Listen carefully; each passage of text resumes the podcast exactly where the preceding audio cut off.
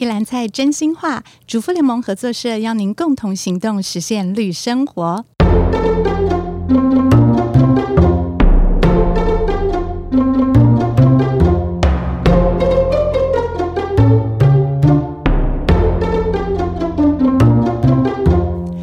大家好，我是婉君，合作真食物单元主持人。真是真实的真，也是珍惜的珍。用料理，我们一起改变世界。各位听众朋友，今天合作真实物单元，我们要来谈年夜饭。对，年关将近了，我们邀请到了我们来自花莲的社员张小红。呃，我要跟听众朋友们呃讲一下我跟这个小红呢认识的经过。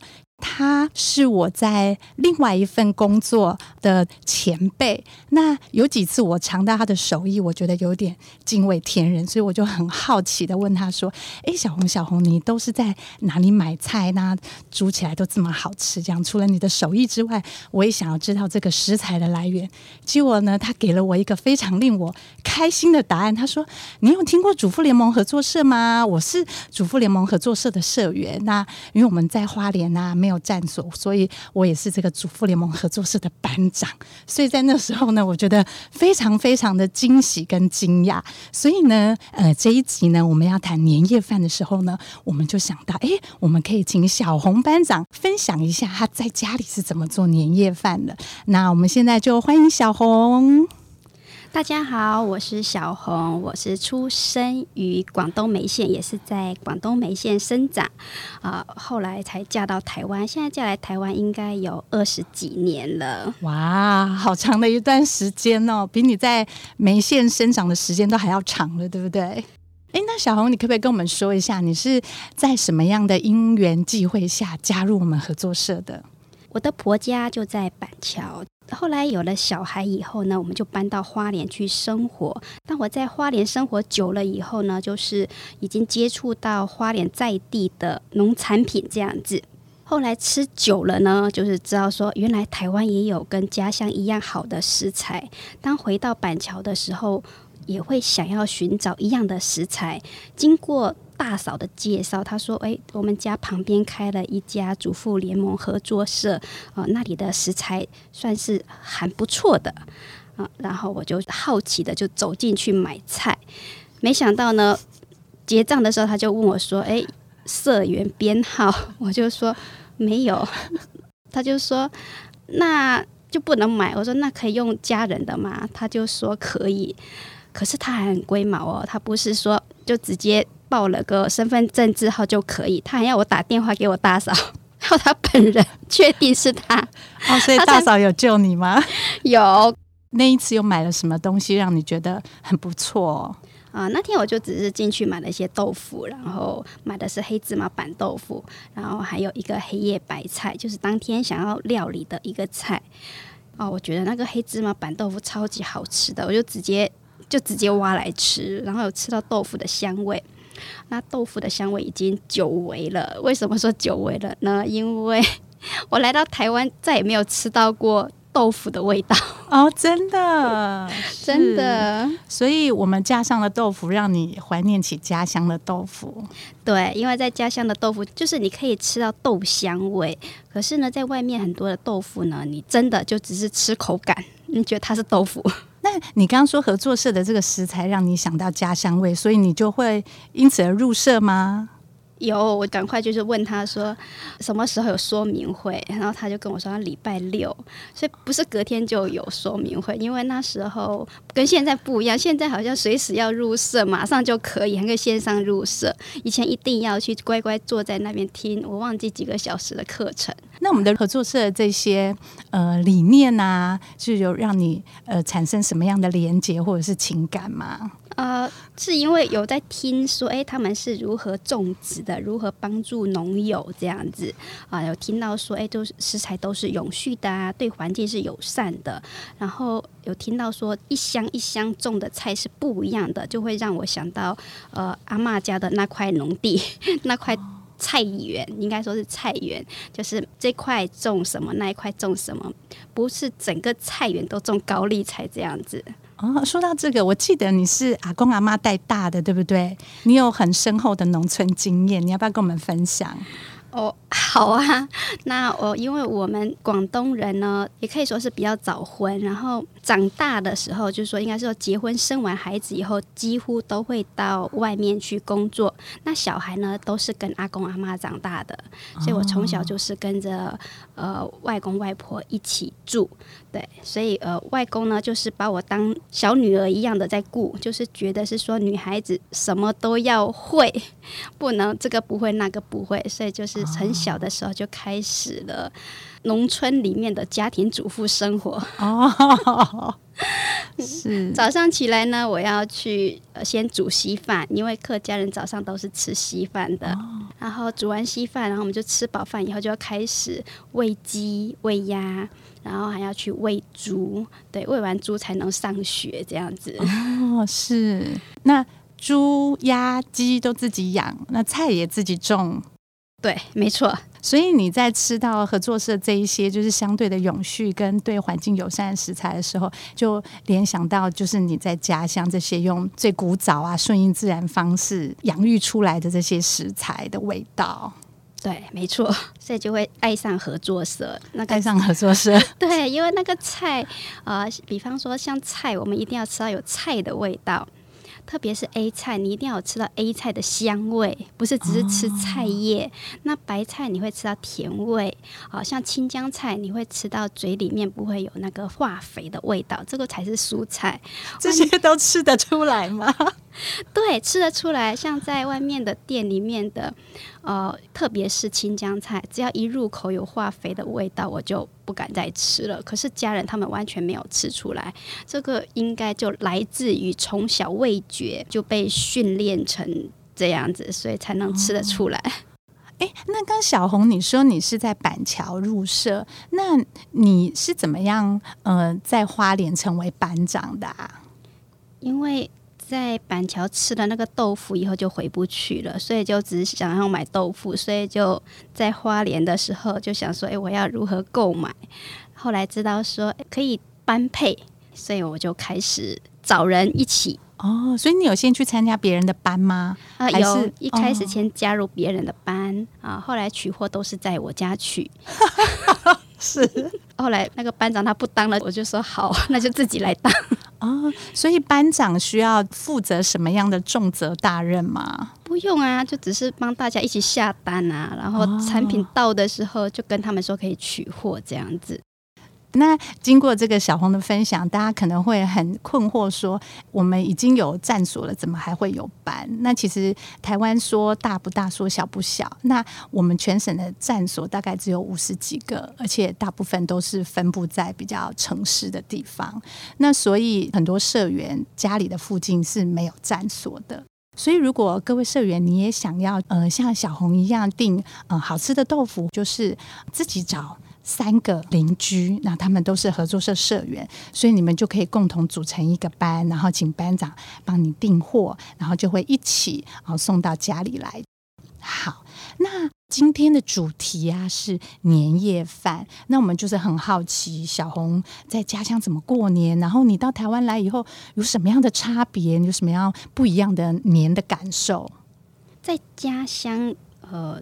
过年非常非常的热闹，我们是从呃除夕前快一个礼拜就开始在忙了。我们在忙的就是在忙做年糕、做发糕，然后还有炸一些芋头酥、炸虾饼，呃，然后除夕前一天就要杀鸡杀鸭，还要做腊肉，还要卤鸭子。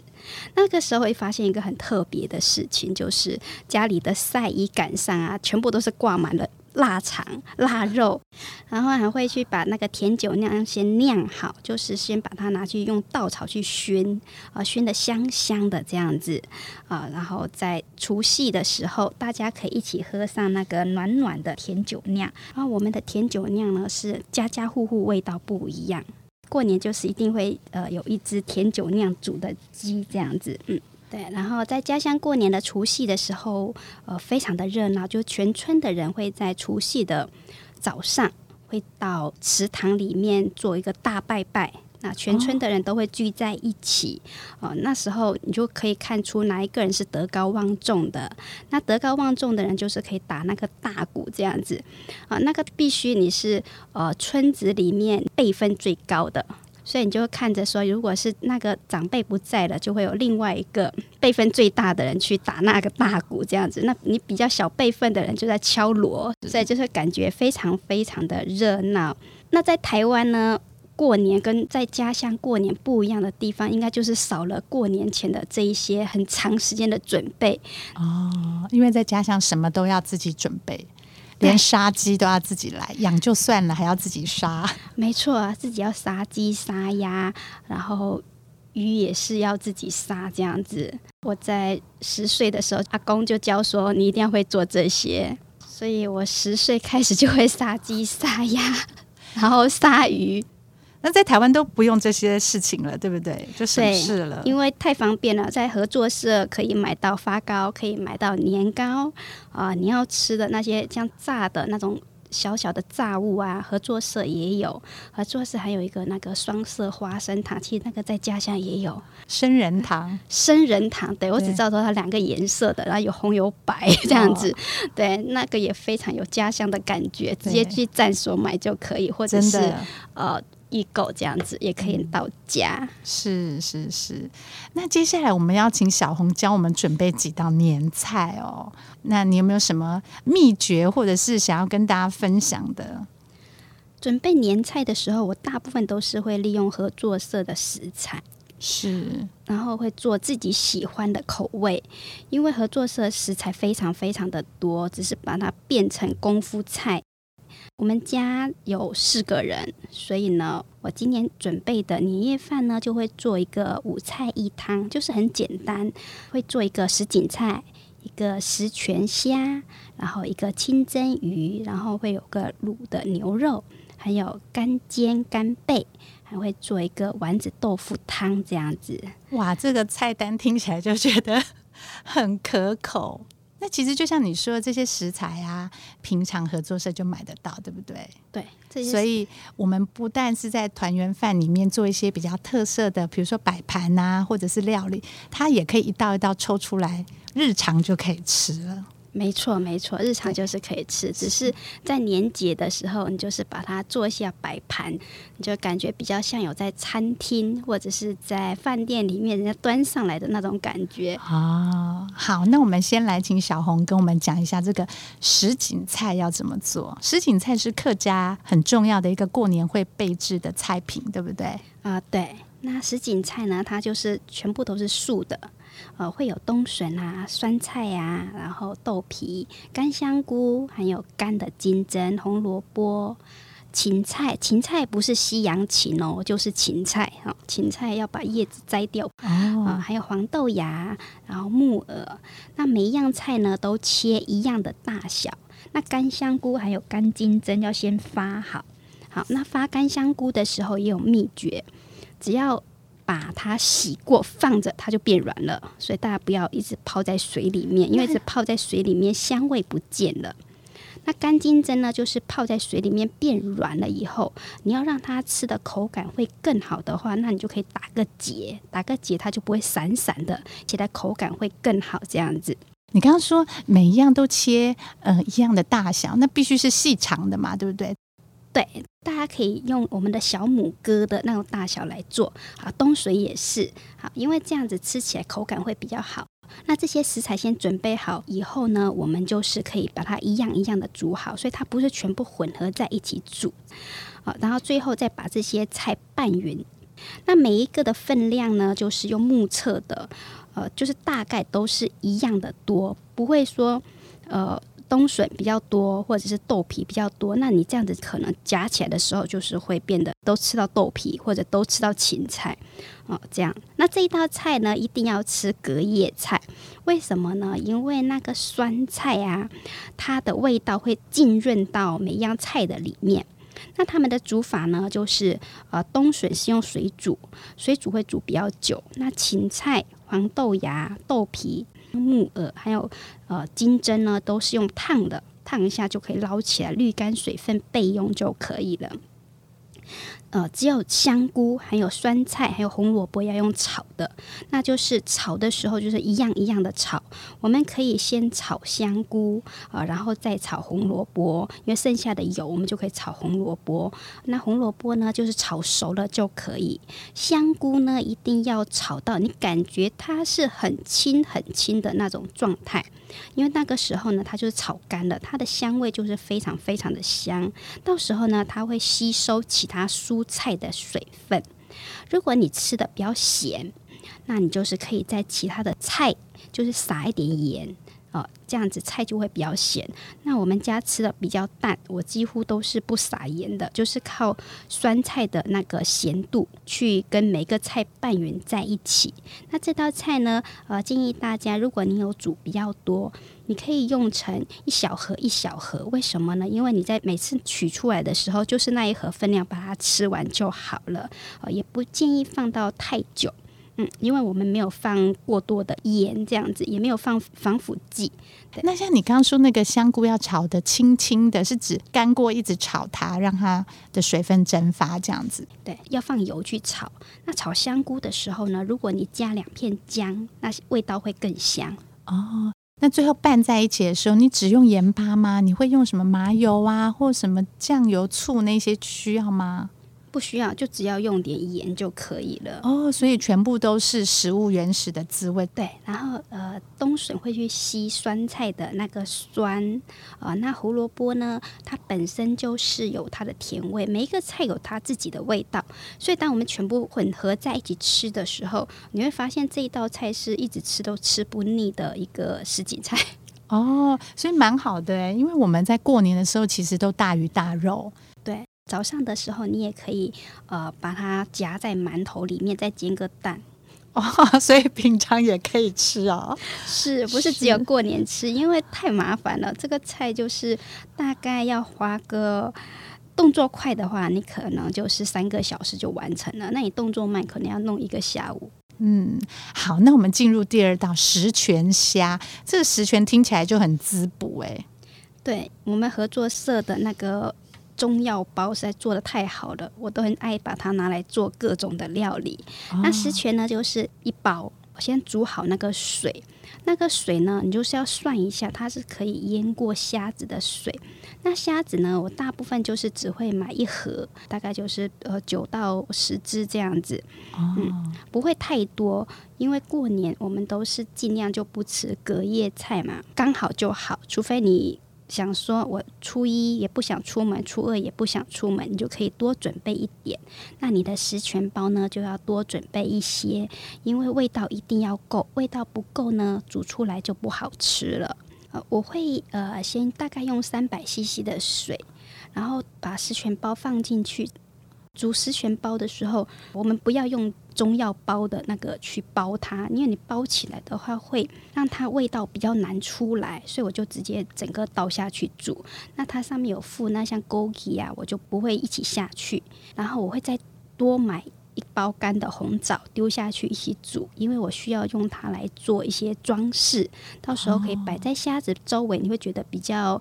高级哦，过年对过年，其实我们可以利用一些小小的食材，就是让菜变高级，这样子有过年的气氛。哦、是对。那煮的时候，我们记得水开了以后就关小火，大概煮个二十分钟左右，然后关火放到凉，因为我们在关掉火以后，里面还有热气，热热的，它会让它继续闷，所以它的味道还是会再继续出来。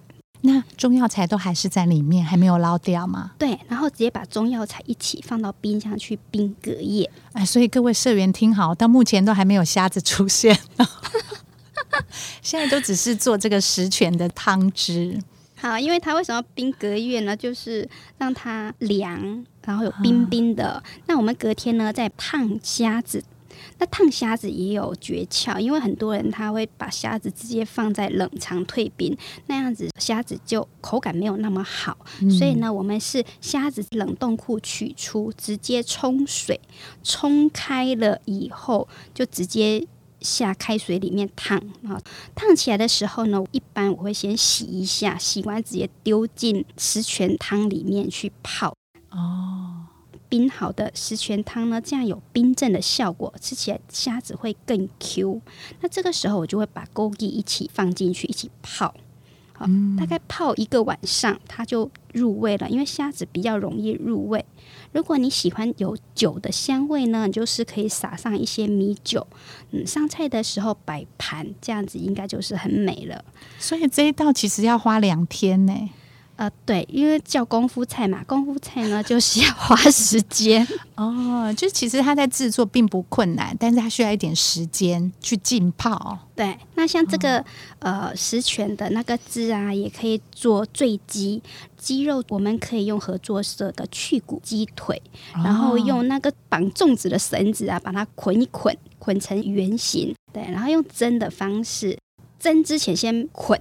就像棒子那样子吗？对，因为这样子切开来的时候就是圆的嘛，这样子。哦、嗯，呃，你如果想要提早让鸡腿入味，你可以在鸡里面就是先抹上酒，还有盐，再捆起来，那里面就会先有味道。呃，要不然呢，你就是可以泡久一点，对，你就可以泡三个晚上，那鸡肉里面就是会有味道。哦，就跟虾子一样，就是个别把它煮熟，但是煮熟之后要把它泡在这个十全的汤汁里面。让它入味，没错。那我们因为鸡腿它是比较高的嘛，那虾子比较矮，所以呢，我们在用那个装的容器的时候，你要选一下，就是尽量让整只鸡腿都有泡在十全的汁里面去。那你喜欢吃浓郁一点的，那你就多加一点酒。好，所以大家其实学到两道，一个是。鸡，一个是虾。好，那接下来年年有余，年年有余的部分，小红选的是合作社非常经典的石斑鱼，对不对？对，因为合作社石斑鱼真的超好吃的。对，各位社员其实可以上我们那个合作社官网去呃认识一下我们的石斑鱼是怎么养殖的哈，我们非常永续的养殖方法，然后比较友善的这样子。好，来石斑鱼我们怎么料理？好，那石斑鱼料理的时候，我们就是一样要退冰。那退冰呢，它可以不需要说前一天放在冰箱冷藏退冰，它就是隔水退冰就可以。就整袋鱼放在水里面泡，大概要退一个小时。为什么要退一个小时？婉君她那天有问我，因为他完全退冰哦。因为我们已经做真空，然后里面呢没有其他多余的水分，所以我们在直接退冰的时候呢。就如同是很新鲜的鱼的那种感觉，有时候剪开来的观察它，你会发现，呃，有粘稠的血水，那个越粘稠呢，代表鱼越新鲜哦，真的啊？对对，冲洗一下就可以用了。那我在。用鱼的时候，我比较会用到刀工的部分。哦，这个 这个对主妇们可能有点难，然后解释的清楚一点，或者是给我们替代方案。好，我先讲功夫菜先来。我先讲一下我会平常会做的哈，就是我的鱼看起来就会像餐厅一样那种大厨上菜啊，鱼头就是鱼头，鱼骨就是摆在中间，两边呢就是鱼肉这样子，就是左边的鱼就。放左边，右边的鱼就是放右边，会把它切成一块。然后大家盛菜的时候呢，就是自己挖一块过去，不会说吃到后面就会感觉，哎，怎么这里掉两块鱼肉，那里三块鱼骨头？那有什么秘诀吗？就是第一刀要立，第二你要按住它，不要让它滑走，从尾巴的后面开始往上一路剖过去，剖到鱼头，然后再切开这样子。那如果没有办法这么做的社员，你建议他怎么做？好，因为呃，我们蒸鱼呀、啊，我真的不建议在鱼的身上割几刀这样子，因为这样子蒸出来的鱼呢会过老，对，你没办法控制它的熟度，哦、因为它鱼有厚有薄嘛。对，建议大家可以把。鱼就是尽量让它站直，站到它游泳的那个姿势一样，然后在它的背后，就是背脊的旁边，然后割很深很深的一刀，这样子呢，让它的鱼头尽量帮它打开一点点，对，它鱼鳃把它打开，这样子它大概就可以站立了。因为这样子蒸起来，你下面也不用放筷子之类的，因为它的鱼鳃的部分那个热气就会上去，那上面的热气呢，就是透过背后的那一刀哈，也是可以直接呃渗透下去。这样子呢，蒸出来的鱼就会非常非常的好吃，就不会过老。过老的时候，那个鱼就是可惜了，你就吃不到它很滑嫩的感觉。那如果是你用背脊上开刀的话，那你就是水开了以后一定要大火，锅盖盖上去以后开始算五分钟。那如果是这么大一条，五分钟就会熟了。对，没错。哦、那如果是说盖锅子上去，然后你忘了开大火，那可能就是要六分钟。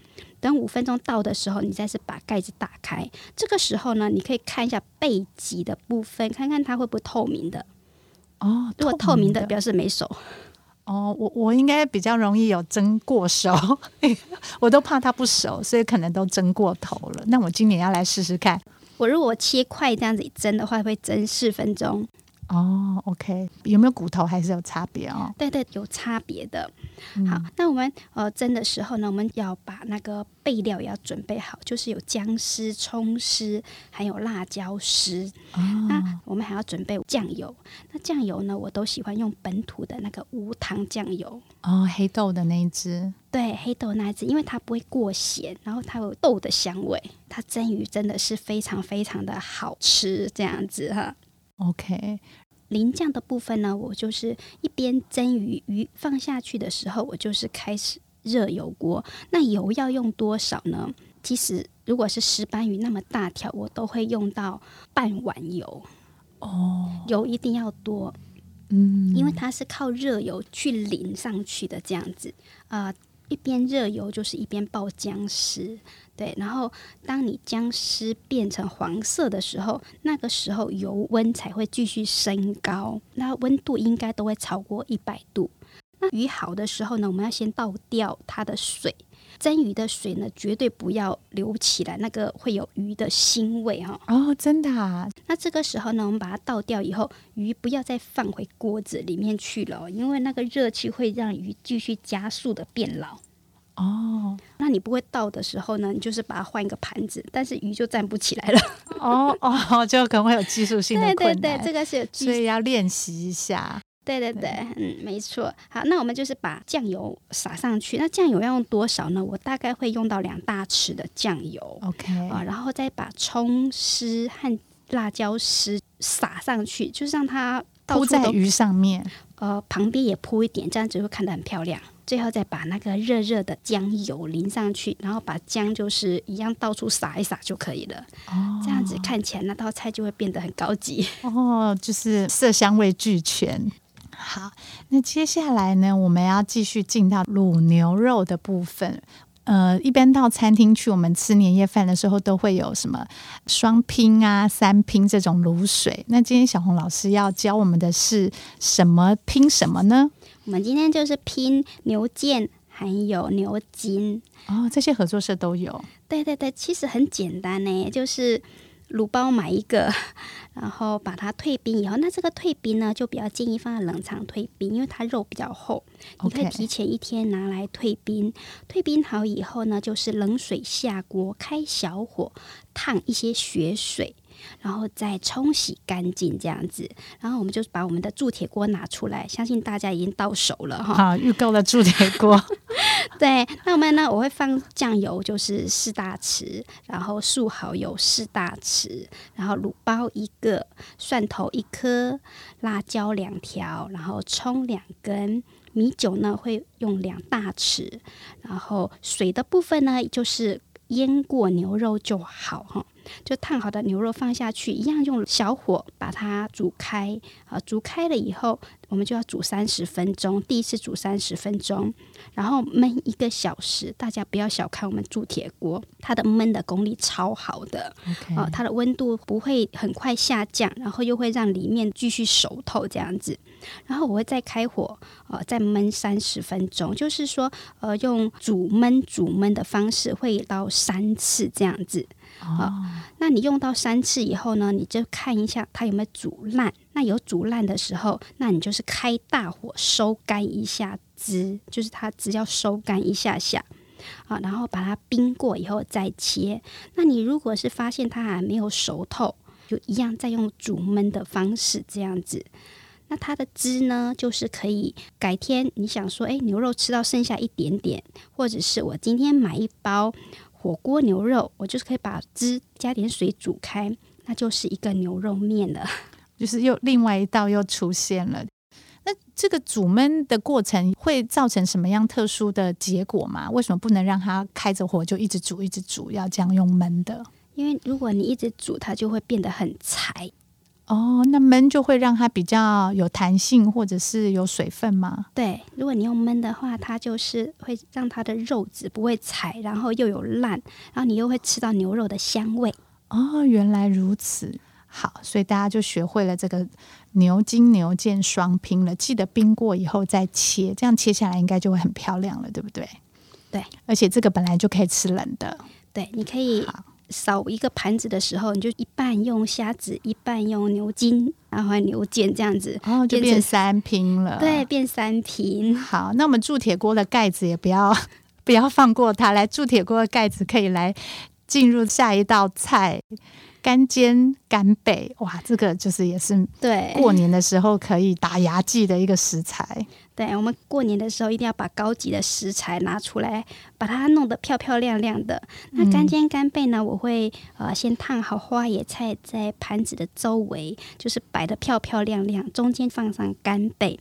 那干贝呢，就是呃提早退冰。如果你直接泡的话，它水分会太多，所以我们就是提早放在冰箱退冰，然后用厨房的纸巾吸收多余的水分。啊，热锅，然后就放油，是干煎。然后干煎的时候呢，大家不要想着说我要煎到很熟很熟，其实不需要。如果你煎到太熟的时候，它就变得很老，然后会缩的很小颗这样子。然后我们把它干煎煎好的时候，就是两面有煎到上色，呃，就可以关火了。那我们还要再准备一下奶油，一小块奶油就可以了，因为、嗯、呃奶油有奶油的香味，而且奶油怕焦，对不对？所以最后让它可以融化。粘附在那个干贝上就可以了。没错，我们把干贝先取出来以后呢，因为铸铁锅的盖子它的极热应该就是可以很久很久。对，我们火关掉以后呢，就是可以奶油啊、蒜末啊一起下锅，然后蒜香奶油的味道。对对对，蒜香奶油，然后就把它淋在干贝上，然后再撒上我们的黑胡椒。我们整颗的黑胡椒用研磨的方式在上面用撒的方式，然后如果喜欢吃辣的啊，一定要撒上我们的辣椒。椒粉，说到辣椒粉呢，它真的是吃过以后你也回不去了啊！真的，外面的辣椒粉就是就只是漂亮而已，要不然就一点辣。嗯、可是我们的辣椒粉是辣的，而且有香味。好好，最后一道丸子豆腐汤，这是象征团圆的意思。对，那丸子豆腐汤呢，它是一个非常，应该是说在这些菜里面最便宜的一道菜哦。好，食物不分贵贱，来。啊，对，这是一个全食利用的概念啦。嗯，我会利用私木鱼浆，因为私木鱼浆呢做了以后，发现说它就有家乡那个鱼丸的味道，哦，所以我就是爱上了它。那私木鱼浆呢，我会先在冷藏退冰。我有试过急速退冰和冷藏退冰。啊，如果是你急速退冰的话，你做出来的丸子没那么好吃。呃，一样前一天晚上拿出来退冰就可以了，里面没有多余的水分，所以我们退冰的时候呢。它也是会比较快速。OK，那虱目鱼浆一包，我就会加入两大匙的水，一大匙的地瓜粉，再加入一小匙的盐，然后就是拌匀。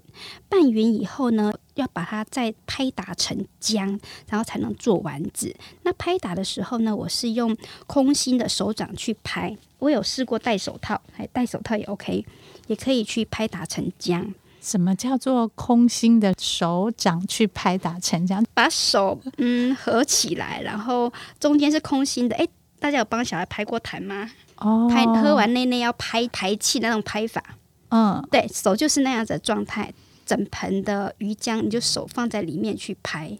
哦，是整碗的鱼浆一起拍，把空气拍掉。啊、呃，对，而且让它会成浆，因为我们的虱目鱼浆拿出来的时候它是散的。哦，所以你要增加它的粘性就对了。对，我要增加它的粘性啊，因为里面我有加地瓜粉，有加水，所以我才会再加盐，不然它会不够味。哦、然后就会用一锅水，大概喝得完的那个汤的水的量，然后就是我先把它煮开，煮开以后呢，我会关火，然后再把丸子挤到热水里面去。哦，一定要关火，因为温度太高，丸子下去的时候它煮出来没那么好吃，里面会有比较多的洞洞。丸子呢，你可以把它挤成圆状，或者是你想怎么样用它都好。那呃，把丸子用下水里的工具呢？呃，我一般都是用不锈钢的汤匙，或者是用陶瓷的汤匙。用一次你就把它泡在冷水里面，这样子呢，那个汤匙就不会沾到鱼浆。下一个鱼丸呢，也是会做的，就是比较漂亮。哦，原来如此，所以工具很重要，不是用手，用手可能手也要沾一下水。呃，手不用，因为你就一直挤它。对，就是把丸子挤成圆的，可以用手去挤，挤的圆，然后用汤匙去咬它，这样子。好，那我们呃盆子最后剩下一定会有一些鱼浆附着在上面。这个时候呢，一定要加冷水去洗一下盆子。然后你洗的时候，你会发现都是变成一坨一坨的。好，那那些一坨一坨的，你再把它倒入锅中，呃，一起煮。那些就会有甜味，然后你的汤呢就不会是只有清水，你会看着就是好像呃有料理过的一个汤一样，它上面就会有点呃乳白色的这样子。哦，洗盆的水也要再加回去汤里煮。对，就是不要浪费，不要浪费，而且会增加甜味。哦，这时候呢，我们就可以把我们的板豆腐。